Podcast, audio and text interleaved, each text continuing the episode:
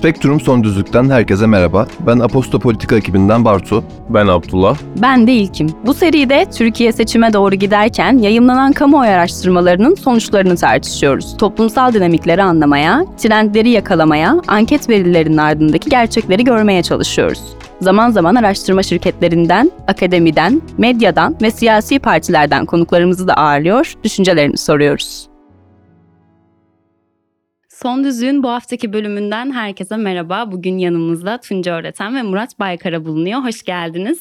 Hoş, Hoş bulduk. bulduk. Öncelikle programımıza geldiğiniz için çok teşekkür ederiz. Hem Tunca Bey hem de Murat Bey uzun yıllar boyunca BBC, Deutsche Welle, El Cezire, Diken gibi Türkiye'nin bilinen ve çok sayıda okunan medya kuruluşlarında gazetecilik yapmış ve bir süre sonra kendi medya şirketlerini kurmuşlar. Şu anda da e, haber belgesel odaklı video içerikleri üreten Voice Media isimli bir şirketi yürütüyorlar. Voice Media'da daha öncesinde Coğrafya Haberdir isimli bir belgeseliniz olmuştu. E, bunda da Diyarbakır'da tutuklanan gazetecilerin aileleri ve çalışma arkadaşlarıyla bir röportaj gerçekleştirmiştiniz ve doğudaki gazeteciliği ele almıştınız. E, Voice Media'da şimdi e, Tunca Bey ve Murat Bey yeni bir belgesel çekti. Met Çıkmazı isimli bir belgesel ve biz de bu belgesel üzerine konuşacağız. Ben konuyu çok uzatmadan size taşımak istiyorum. Öncelikle şundan başlamak isterim. Uyuşturucuyu bir uyuşturucu konusunu, Türkiye'deki uyuşturucuyu belgesel yapma fikri nasıl oluştu? Neler düşünerek çıktınız bu yola? Biz aslında metamfetamin üzerinden e, bu fikre biraz da düştük. Son bir senede metamfetamin kullanımı yoğun bir şekilde artmıştı. Siyasetin gündemine de girmişti. Fakat metamfetamin kullanıma dair yapılan haberler ya da konuşulan konular genelde biraz yüzeysel kalıyordu.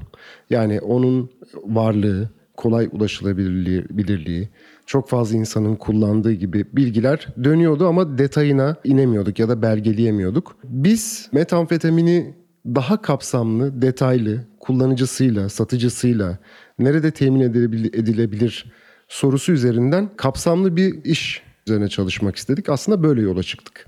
Peki mesela şu soruyu sormak istiyorum size. Belgeselinizde bir Avrupa'dan yapılan bir istatistik yayınlamışsınız ve aslında Türkiye'deki kullanım oranına göre ölümlerin de en fazla olduğu, en fazla olduğu ikinci sırada yer alan daha doğrusu Avrupa ülkesi Türkiye diye bahsediliyor. Ee, ben aslında bunu gördüğümde şu beni çok etkiledi. Türkiye'de yapılan herhangi bir araştırma değil, İçişleri Bakanlığı veya bunun gibi benzeri kuruluşların yer, yer almayıp Avrupa'da yapılan bir e, incelemenin belgeselinizde yer alması. E, bu araştırmaları yaparken herhangi bir şekilde Türkiye'den verilere ulaşabildiniz mi? Herhangi, böyle bir ulaşımınız oldu mu? Ben kendim yazı yazdığımda ve buna eğildiğimde herhangi bir şey bulamamıştım. Bulduklarım da 3 yıl öncesine dayanıyordu. O yüzden aslında artık bir geçerliliği olmadığını düşünüp haberimde yer verememiştim. Bu konuda sizin de fikrinizi almak istiyorum. Türkiye'de veri resmi ya da güvenilir veri meselesi her zaman bir sorun. Ee, o anlamda bu konu özelinde de aslında çok fazla değil mi Tunca? Güvenilir bir veriye biz de ulaşamadık ve e, sizin de altını çizdiğiniz o Avrupa'nın verilerinden dönüp Türkiye'ye bakmak birçok konuda olduğu gibi burada da en güveniliri gibi e, göründü bize ve sanıyorum tablo da bu. Mesela veri gazeteciliği diye bir bir alan var. Fakat Türkiye'de açık kaynak olmadığı için çok da iyi yapılamayan bir gazetecilik alanı. Bu Avrupa'daki veriyi kullanmamızın bir sebebi de şu. Genelde şöyle oluyor. Devlet Türkiye'de elde ettiği veriyi açık olarak yayınlamıyor.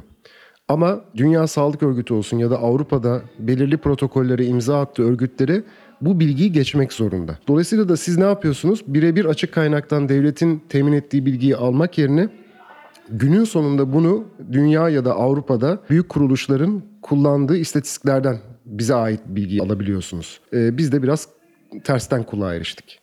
Anlıyorum. Biraz da belgeselin hikayelerine eğileceğim. Öncelikle tekrardan tebrik ediyorum. Çok güzel bir belgesel olmuş kesinlikle. Belgeselde birçok hikayeye eğilmişsiniz. Hem bağımlıların hikayeleri var hem satıcıların hikayeleri var. Bunun yanında Amatem gibi kurumlarda da e, bir çekim süreniz gerçekleşmiş ve aslında oranın da çok zorlu olduğunu tahmin ediyorum. Bu süreci aslında biraz anlatmanızı isteyeceğim. Amatem'de çok vurucu bence. E, Amatem gibi kurumlarda daha doğrusu.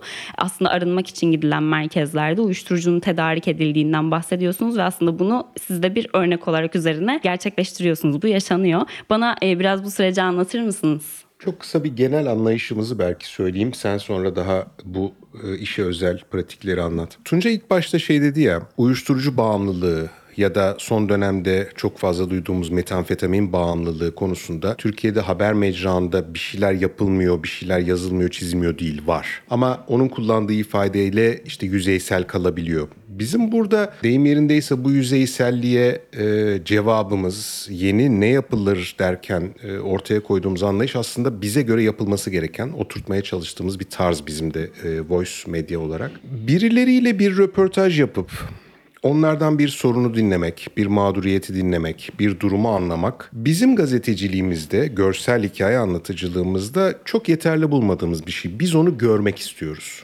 Yani bir bağımlı bir röportajda bize eğer dediyse ya ben Amatem'e 6 kere yattım, 9 kere yattım ama içerisi torbacı kaynıyor. Çok da bir işe yaramıyor galiba dediyse bizim aramızda belki bir tartışma bile olmadan hemen ertesi gün durağımız otomatikman Amatem oluyor. Biz onu göreceğiz şeklinde. Evet Murat'ın da dediği gibi bunu aslında sadece bizim görüştüğümüz bağımlılardan değil uzunca bir süredir işte sosyal medyada da ya da konuştuğumuz diğer insanlardan da ya Amatem'de uyuşturucu satılıyormuş tırnak içinde dedikodusunu duyuyorduk. Videoda yaptığımız rö- röportajlarda da bunu duyunca Murat'ın da dediği gibi dedik ki biz buraya gidelim ve içeriye bir bağımlıymış gibi bir girelim. Ee, orada takılalım ve bakalım gerçekten bu kadar kolay mı? Yani uyuşturucu satan birine ve uyuşturucuya denk gelecek miyiz diye. İki gün Amatem'de zaman geçirdik. Ayakta tedavi gören hastalarla aynı alanda bulunduk.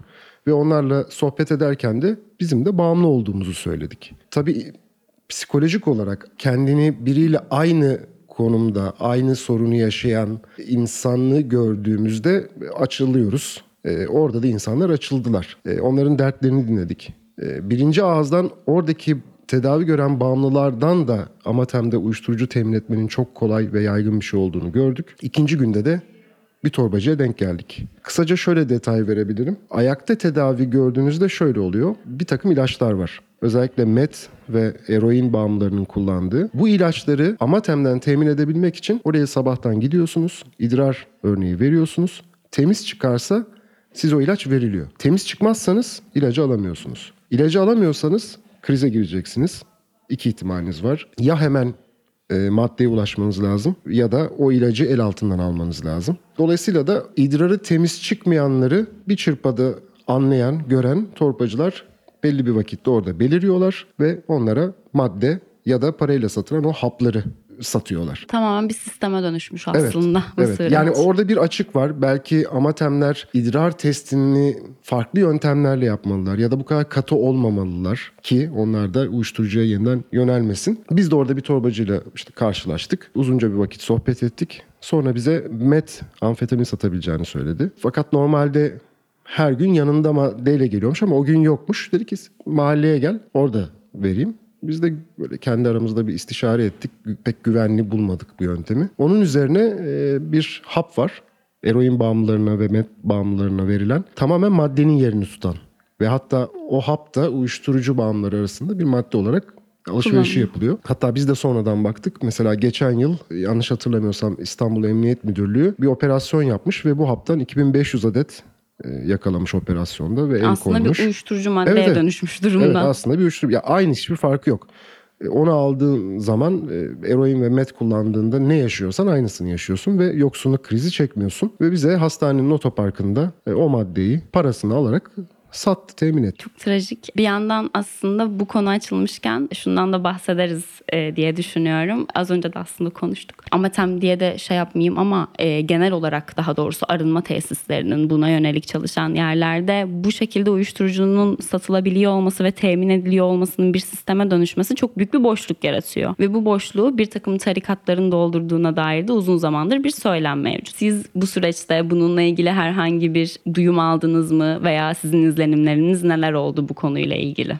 Duyumdan ziyade videoyu çalışırken biz böyle bir oluşumun içinde bulunduk. Yani buna ne deniyorlardır? Rehberlik Rehberlik kurumları. Heh, rehberlik kurumları adı altında faaliyet gösteriyorlar. Biz bunlardan bir tanesinde bir gün boyunca bulunduk. Oradaki bağımlılarla ya da işte bağımlıları arındırmaya çalışan tırnak içinde hocalarla görüştük. Evet böyle bir şey var. Farklı farklı tarikat, cemaat ya da işte İslami oluşumlar bağımlıları kendi evlerinde bir araya getiriyorlar.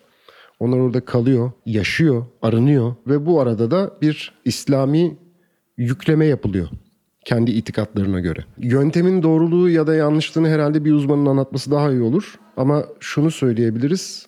Evet bu tür oluşumlardan haz etmesek de başarı oranlarının yani bağımlıyı arındırmadaki başarı oranlarının e, çok yüksek olduğunu hem duyduk hem gözümüzle de gördük, tanık olduk. Yani 5 yıl, 6 yıl eroin, metamfetamin yani böyle güçlü uyarıcı ve uyuşturucu madde kullanan insanların arındıklarını, normalleştiklerini ama bir yandan da arınmayla birlikte bir belki de bir bedel olarak o oluşumun bir parçası bir hizmetkarına dönüştüğünü de kendi gözlerimizle gördük. Bu oluşumlara giriş yapılması için yani özellikle bağımlıların herhangi bir aile onayı veya bir muvaffakatname gibi bir şey yapılıyor mu peki? Yani o kişi nasıl gidiyor? Yani benim bildiğim kadarıyla resmi bir böyle muvaffakatname üzerinden ilerleyen bir şey yok. Ama aile deyince siz şu aklıma geldi. O, o bence resmin bu parçasında önemli bir şey. Bir kere bu merkezler, bu kurumlar, bu oluşumlar aslında çok basit bir şey yapmaya çalışıyor. Yani İslami referansı olan her iddiada olduğu gibi bunlarda da işte mana arayışına modern toplumda insanın cevap vermek. Bunlar da işte diyorlar ki biz maddenin yanına yerine manayı koyuyoruz. Aile meselesinde aklıma gelen şu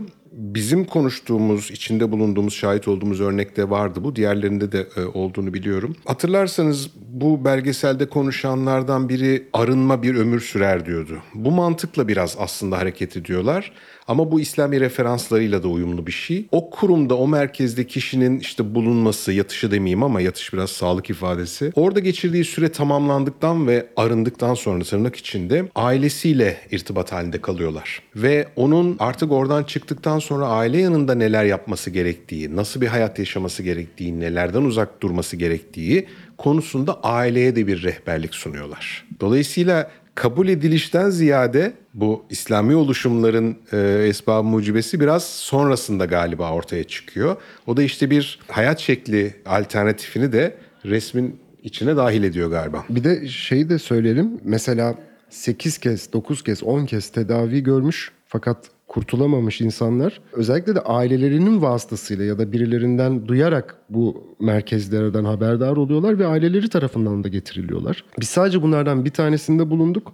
Ve orada bize söylenen sayıyı yanlış hatırlamıyorsam yani düzelt abi sen de. İçeride herhalde bir 100-200 kişi e, hali hazırda vardı. Sırada da 1500 kişinin beklediğini e, mesela bize söylediler. Yani yerleri 1500. yetti. Evet çünkü bu şöyle bir ebeveynsin işte e, çocuğun uyuşturucu bağımlısı defalarca tedavi görmüş ama e, kurtulamamış. Ve sen tedavi o merkezlerden bir tanesinde tedavi görüp kurtulmuş bir aileden bunu duyuyorsun. Kulaktan kulağa yayılıyor ve günün sonunda buralarda bir yığılma oluyor. Çünkü Amatem'den sonuç almadığını biliyorsun ya da başka özel bir bağımlılık Aslında merkezinden. burada başka bir bağımlılık yaratılıyor. Yani bağımlılık için daha farklı bir seçenek sunuluyor karşı tarafa gibi bir his oluşuyor bende. Tabii ki gidip ben görmedim ama günün sonunda ama yine şeye geliyoruz. Bir aile, bir çocuğu varsa ve bu kişi bağımlıysa ölüme giden bir yol mu tercih edecek yoksa bakış açısını ve dünyada varoluşunu mu değiştirecek? Dünyada varoluşunu değiştirmeyi tercih ediyorlar ve bu yol üzerinden ilerliyorlar gibi bir sonuca varıyor yani. Bir de orada şey çok enteresan ya. Orada gördüğümüz profili hatırlarsan Tunca. Bu tabii özellikle met konusunda ama genel olarak Türkiye'deki uyuşturucu tablosunda da geçerli bir şey. Şimdi hani bu bahsettiğimiz İslami referanslara sahip bir yerde yatan insanların kendileri değilse bile en azından ailelerinin benzer bir hani yaşam öyküsünden gelmesini ve o yolla çocuklarını oraya göndermelerini beklersiniz. İçerideki profil çok farklı, çok geniş bir yelpaze var. Ve benim görebildiğim orada bulunmalarının ortak noktası daha önce başka yani mainstream ana akım yollar denendi olmadı o yüzden buradayız şeklinde. Bizim araştırmalarımız sırasında temas kurduğumuz, kimliğimizi gizlemeden temas kurduğumuz bir bağımlı e, gazeteci olduğumuzu öğrendikten sonra herhalde kolumuzun da uzun olduğunu düşünerek dedi ki ya böyle böyle bir yer var. Beni oraya yatışım için, oraya oraya girmem için acaba birileriyle konuşabilir misiniz? Yani az önce dedi ya binlerce kapıda kuyruk var diye. Böyle bir böyle bir realite var. Çünkü onun da ailesi bunlardan birini e, götürmek istemiş. Fakat sıra olduğu için girememiş. Murat'ın da dediği gibi hani sizin eliniz kolunuz uzanıyordu hani beni bunlardan bir tanesine yatırır mısınız diye adam çaresiz bir şekilde talepte bulunuyor. Aslında çaresi yok çünkü. Yani günün sonunda her yolu denemiş dediğiniz Tabii. gibi ve bir de bunu denemeliyim gözüyle Tabii, bakıyor yani. tabii. Şunu sormak istiyorum. Uyuşturucuda özellikle metamfetaminin ni baz alıyor olmanızın belgeselinizin bir nedeni var mıydı? Bir tercihi var mıydı? Yani başta da söylediğimiz gibi şu an doğru tabirse trend amfetamin. Yani metamfetamin. Çünkü ham maddesi kolay bulunabiliyor.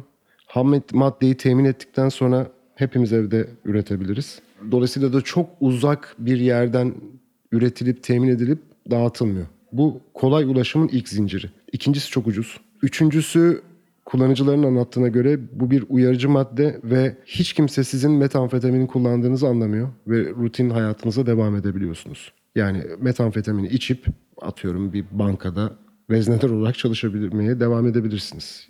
Ya da kendi işiniz varsa ticaret yapabilirsiniz. Bu kadar yoğun, sinsi ve kolay ulaşılabilir bir şey olduğu için ve artık kullanım sayısı esrarı bile geçtiği için odamıza metamfetamini aldık. Bir de röportajınızda, röportajlarınızdan birinde bir uzmanla görüşmüştünüz ve bu uzmanın aslında bir saptaması vardı. Saptama diyeceğim. Ve diyordu ki bunun temelinde yani Türkiye'de uyuşturucunun metam- metamfetaminin bu kadar yaygın olmasının temel nedeninde mutsuzluk yatıyor. Bu ülkedeki insanlar çok mutsuz ve bu mutsuzluğun bir şekilde üstünün kapatılması, belki biraz daha bu mutsuzluğu azaltmak ve gün içinde bu mutsuzluğu daha az hissetmek için kullanılan bir maddeye dönüştü. Ee, ben kendi yaptığım röportajlarda şuna rastlamıştım. Özellikle genç olan yani genç yaşta kullanan kişilerde mutsuzluktan da ziyade bir kaygı problemi var. Bir gelecek kaygısı var. Bir önünü görememek var ve sürekli olarak bir ekonomik sıkıntı var. Yani bunu o kadar çok kafasında kuruyor. O kadar çok düşünüyor ki bir noktada artık bundan yorgun düşüp daha fazla bunu yapmak istemiyorum. Daha fazla bunu düşünmek istemiyorum diyerek uyuşturucu kullanmaya başlıyor. Bu esrar oluyor, metamfetamin oluyor, farklı şeyler olabiliyor. Ama günün sonunda hep şunu duyuyorum ve çalıştığı, yaptığı iş hiç yani çok birbirinden farklı işler olabilir. Çok iyi para kazandığı bir iş de olsa günün sonunda gerçekten hep bir kaygı problemi vardı. Ve mutsuzluktan ziyade ben hep kaygı gördüm gençler arasında. Sizin bu konudaki düşünceler, düşünceleriniz neler? Neler gördünüz ve bu konuda nasıl bir yorum yaparsınız? Valla onu sadece e, met ya da uyuşturucu bağımlılığı değil herhangi bir konuyu konu aldığımızda da görüyoruz aslında. Yani bu bir gazeteci olarak hangi konuyu çalışırsan çalış bir şekilde karşına çıkan bir şey. Sokakta başka bir şey konuşulmuyor. Ama şöyle bir yerden bir örnek verebilirim. Bu videoda, bu belgeselde gördüğünüz şeyler bizim hayatımızın her gününde yaptığımız şeyler değil. Biz de bazı şeyleri aslında ilk kez yaptık. Ve dolayısıyla bir takım varsayımlarımız vardı. Yani şu alana gireceğiz, şunu göreceğiz ve şöyle bir tepki alacağız. Şimdi tepkileri henüz bilmiyoruz. Ama varsayımlarımdan biri şuydu benim. hani gazeteci olarak siz de bilirsiniz. Bir şeyler çalışırsınız, bir şeyler çekersiniz, birileriyle konuşursunuz ve akşam böyle arkadaşlarla sohbet edildiğinde sizin ne yaptığınız, gazetecinin ne yaptığı ilginç bir şey olduğu için hani anlatırsınız işte ya gittim şöyle bir adamla konuştum, şu mahallede şu konuyu şey yaptık falan. Ben insanların çok dehşete düşeceğini bekliyordum. Fakat ben biraz başlayınca herkes dökülmeye başladı değil mi? Bizim mahallede de şöyle işte geçen gün arkadaşımı aradım Arada beraber iki bira alıp takılırız. Ya yok ne kadar ona ne para vereceğim dedi. Met'ten bahsetmeye başladı falan diye böyle bir tablo var ortada. Şimdi onun şeyi mutsuzluk mu kaygı mı belki her ikisi de ne kadar ayrılar ne kadar bağlantılılar bilmiyorum. Ama bu gelecek meselesini e, ben son 5 yılda duyduğum kadar herhalde hiç duymamışımdır hayatımda. İşte kaygı da mutsuzluğu getiriyor ya belki oraya bağlayabiliriz ama bir de şu tarafından tutmak lazım. Bizde neden bu kadar e, artık bir ciddi bir sorun haline geldiğinin cevabı belki biraz da şurada var. Yani hayat tarzına müdahale edilen ya da eğlenmenin kısıtlı olduğu ya da eğlenmenin de çok pahalı olduğu bir ülkeye dönüştük. Yani müzik çalan bir mekana gidiyorsanız bire kadar eğlenme ihtimaliniz var. Ee, işte biranın, rakının yani alkolün fiyatı çok yüksek. Belki de eğlenmeye çok ihtiyacımız var ama eğlenmek kısıtlı ve çok pahalı. Bu yüzden de insanlar eğlenmek için ya da kafayı dağıtmak için alternatif arıyorlar. Belki e, hayat tarzına müdahale birazcık daha e, gevşetilirse bu problemin de belki %10'u %20'si biraz daha çözülmüş olur. Şey çok yaygın en son onu söyleyeyim. Yani evet hayat tarzına müdahale çok çok doğru bir nokta o. Fakat ben bu bahsettiğim ortamda biraz daha değiştiğimde şunu çok duyuyorum. İnsanlar emeklerinin karşılığını alamadıklarını düşünüyorlar. Şimdi işsizlik başka bir şey, düşük ücret başka bir şey, çok çalışmak başka bir şey. Ama eğitiminin gereği, emeğinin gereği, bunu hani Tanpınar'ın şeyi vardır. E, ahlak diyor galiba. E, en çok çalışmanın ve emeğinin karşılığını alabilmenin çocuğudur der. O emeğin karşılığını alabilme şeyi kaybolmuş durumda. Ama daha kötüsü bence artık resmi tamamlayan bu. Hiçbir zamanda olacağına ilişkin bir umut kalmamış durumda. O çok yaygın toplumda. Belki mutsuzluk değil de umutsuzluktur. Yani bu durumu besleyen şey. Çünkü bağımlılık aslında çok uzun bir yol. Yani bir anda ilk kullandığın gün hop ben bağımlı oldum demiyorsun. Bunu gerçekten düzenli olarak devam ettirmen ve hayatında bir ihtiyaç noktasına getirmen gerekiyor. Ve bu noktaya gelene kadar hani o umutsuzluğun beslediği o boşluktan kaynaklı belki de insanlar bu kadar fazla ve bu kadar hızlı bağımlılığa gidiyorlar gibi bir sonuca bağlayabilirim diye düşündüm. Bir sorum da şu olacak. Şimdi aslında uyuşturucunun temininin engellenmesi noktasında polisin çok önemli bir yeri var. Siz iletişim kurmayı düşündünüz mü veya bununla ilgili herhangi bir girişiminiz oldu mu? Ben denediğimde olumsuz sonuç almıştım. Siz neler yaşadınız bunu merak ediyorum. Polise bir suç duyurusunda bulunma gibi bir şey mi Yok yok hayır yani onların çalışmaları ile ilgili bilgi almak veya işte hani bu bu kadar yaygın olmasına rağmen bu konuda herhangi bir çalışma yapıyorlar evet, mı? biz narkotikten emekli. Yani e, şu an aktif görevde olan birilerinin bize cevap vermeyeceğini biliyorduk. O yüzden narkotikten emekli olmuş bir komiserle e, bu tür kolluğun mücadelesinin nasıl olduğuna ya da nerede eksik kaldıklarına ya da ne yapılması gerektiğine dair fikir e, yani sorularımızı yöneltmek için iletişime geçtik. Önce kabul etti fakat bir gün sonra e, konuşmama kararı aldı. İşte bu genel mutsuzluk hali biraz kaygı, korku hepsi bir arada ya. O yüzden e, bu işin ya da hayatımızdaki diğer sorunların tamamının devlet tarafındaki cevabına çok kolay ulaşamıyoruz. E, gazeteci olarak Türkiye'de ulaşmak buna kolay değil. O yüzden e, bizim bu hamlemizde e, emekli bir komiser üzerinden yarım kalmış oldu ve cevabını alamadık. Belgeselinizde bir de şunu gördüm. Ufak ufak artık kapatacağım ama. Ben normalde uyuşturucunun sokakta olduğunu düşünüyordum ve sokağın beslediğini düşünüyordum uyuşturucuyu ama aslında sizin belgeselinizde şu, gör, şu görülüyor. Uyuşturucu aslında telefonda ve bir mesaj belki bir telefon uzakta. Özellikle bir takım chatleşme uygulamaları üzerinde ve bunun bu kadar kolay temin edilmesinin de bir nedeni bu olabilir mi sizce de? Yani bir telefon ve bir, bir tuş uzakta olması olabilir mi sizce? Bir katkısı vardır mutlaka. Hiç bu yönde düşünmemiştim ama e, evet yani şimdi şimdi bu sokak meselesi enteresan bir şey. Şimdi biz biraz parçalı bir resimle karşılaştık sokak meselesinde. Bazı mahallelerde ya da bazı sosyal profillerin yaşadığı yerlerde gerçekten hadise tamamen sokakta dönüyor diyebilirim. Diğerlerinde daha merkezi, daha orta üst sınıf yerlerde bu bu işte iletişim biçimleri öne çıkıyor. Ama olay öyle bir boyuta gelmiş ki bu iletişim olanakları olmasa da herhalde şu anda adını koyamayacağım bir şekilde su yolunu bulurdu diye düşünüyorum. Ama katkısı olduğunu da yatsıyamam.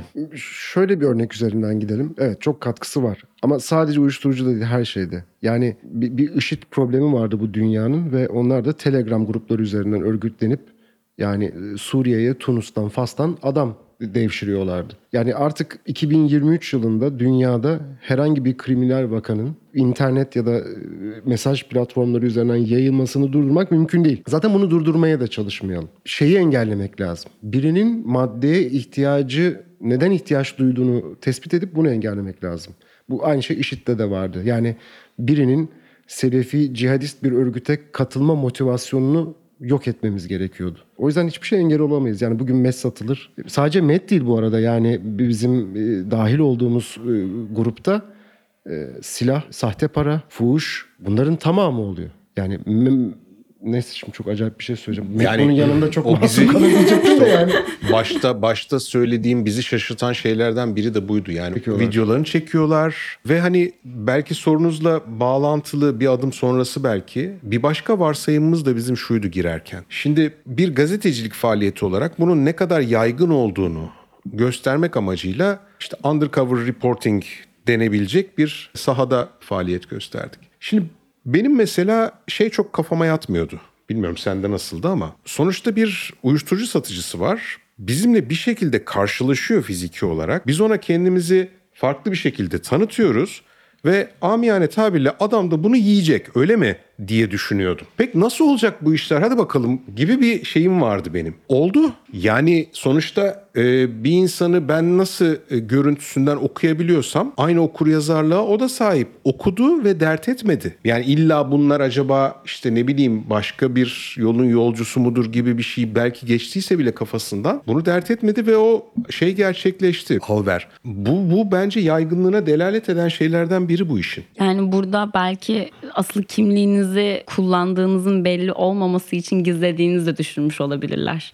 Ve bunu dert etmiyor olabilirler. Belki, ya şu Ben, ben fazla naif bakıyorum. Belki onlar daha belki profesyonel bakıyor olabilir. şu, şu, şu bilgiyi de vermek iyi olur. Biz o gruba dahil olduğumuzda 1200 kullanıcı vardı. 3 hafta önce mi? Evet. 4 hafta. Şu an 1700 kişi var. Ee, şeyi söyle. Gruba nasıl girdiğimizi. Admin'e mesaj atıldı. Otomatikman girildi. Sen kimsin? Nesin? Admin'e nasıl ulaştınız? Yani grubun başvurusu var. İşte başvuru diye bir butonu var. Tıklıyorsun. Ve orada yani senden bir şey yazmanı bekliyorlar ya da bir değerlendirme süreci ya da bekliyorsun yani bana ne soracak diye. Ama giriyorsun yani bir talebi gönderiyorsun ve hiçbir şey sorulmadan alıyor. Yani ben sivil polis de olabilirdim, E, narkotikte evet. de görevli olabilirdim. Ki vardır muhtemelen. Ki vardır mutlaka. Ama inanılmaz hızlı bir büyüme değil mi? 3 haftada 500 kişinin daha katıldığı bir Telegram grubu bana çok acayip geliyor. Ve burada insanlar uyuşturucu deneyimlerini paylaşıyorlar. Uyuşturucu kullanırken yanındaki partneriyle seks görüntülerini de paylaşıyor. Ne bileyim Glock marka silah satılıyor mesela. Şey vardı hatırla. Tam neydi kullandığı madde hatırlamıyorum ama onu işte evden çıkmadan kullandım. O alemin lisanıyla söyledikten sonra metrobüsteki fotoğrafını atan bir kız vardı mesela. Evet. Kulaklığını takmış kulağına müzik dinliyor işe gidiyor ve bu fotoğraf eşliğinde diyor ki evden çıkmadan işte artık attım yapıştırdım her neyse ifade falan gibi bir durum var. Herkes çok rahat yani. Orası başka bir dünya gibi. Orası başka bir dünya ama işte bizim de yaşadığımız bir dünya var. Her şeyin çok sıkı denetlendiğini düşündüğümüz bir ülkede yaşıyoruz değil mi? Yani mesela gazetecilik çok sıkı denetleniyor. Ama bunu hiç denetlemiyor. Adam Glock satıyor yani. çok çok ilginç. Tabii Bakalım tabii. ne oluyor. Evet, yani kadınlar toplansın bakalım ne oluyor ama orada 1700 tane Ya insan bu, toplanmış burada bir de yani. şey çelişkisi yani o çok yaman ve eski bir çelişkidir ya. İşte Amerikan filmlerinde de çok görürüz. İşte narkotiği olsun, başka e, departmanları olsun. Polis büyük başa ulaşmak için küçükleri göz ardı eder. Ya da onları belki bir süre teşvik bile ya teşvik demeyeyim de işte bir süre oyalar falan. Ama bunun hani bu, bu niye yapılıyor? Bir daha büyük bir çözüme ulaşmak için yapılan bir şey. O daha büyük çözüm nerede, ne zaman gelecek? Her alanda bu. O, o belli değil. Herhangi bir çözümü olacak mı? Hatta bu gruptan haberdarlar mı? Nacizane benim için bir soru işareti. Gibi. Ee, bilemiyorum o kısmını. Onu bu videodan sonra göreceğiz bakalım. Bunun gibi kaç grup var kim ya, evet. Ee, bugün yanımızda Tunca Öğreten ve Murat Baykara vardı. Geldiğiniz için çok teşekkür ederiz. Met Çıkmazı isimli belgesele YouTube üzerinden ulaşabilirsiniz. Herhangi bir sorunuz olursa da iletişim kurmayı çok isteriz. Herkese iyi haftalar.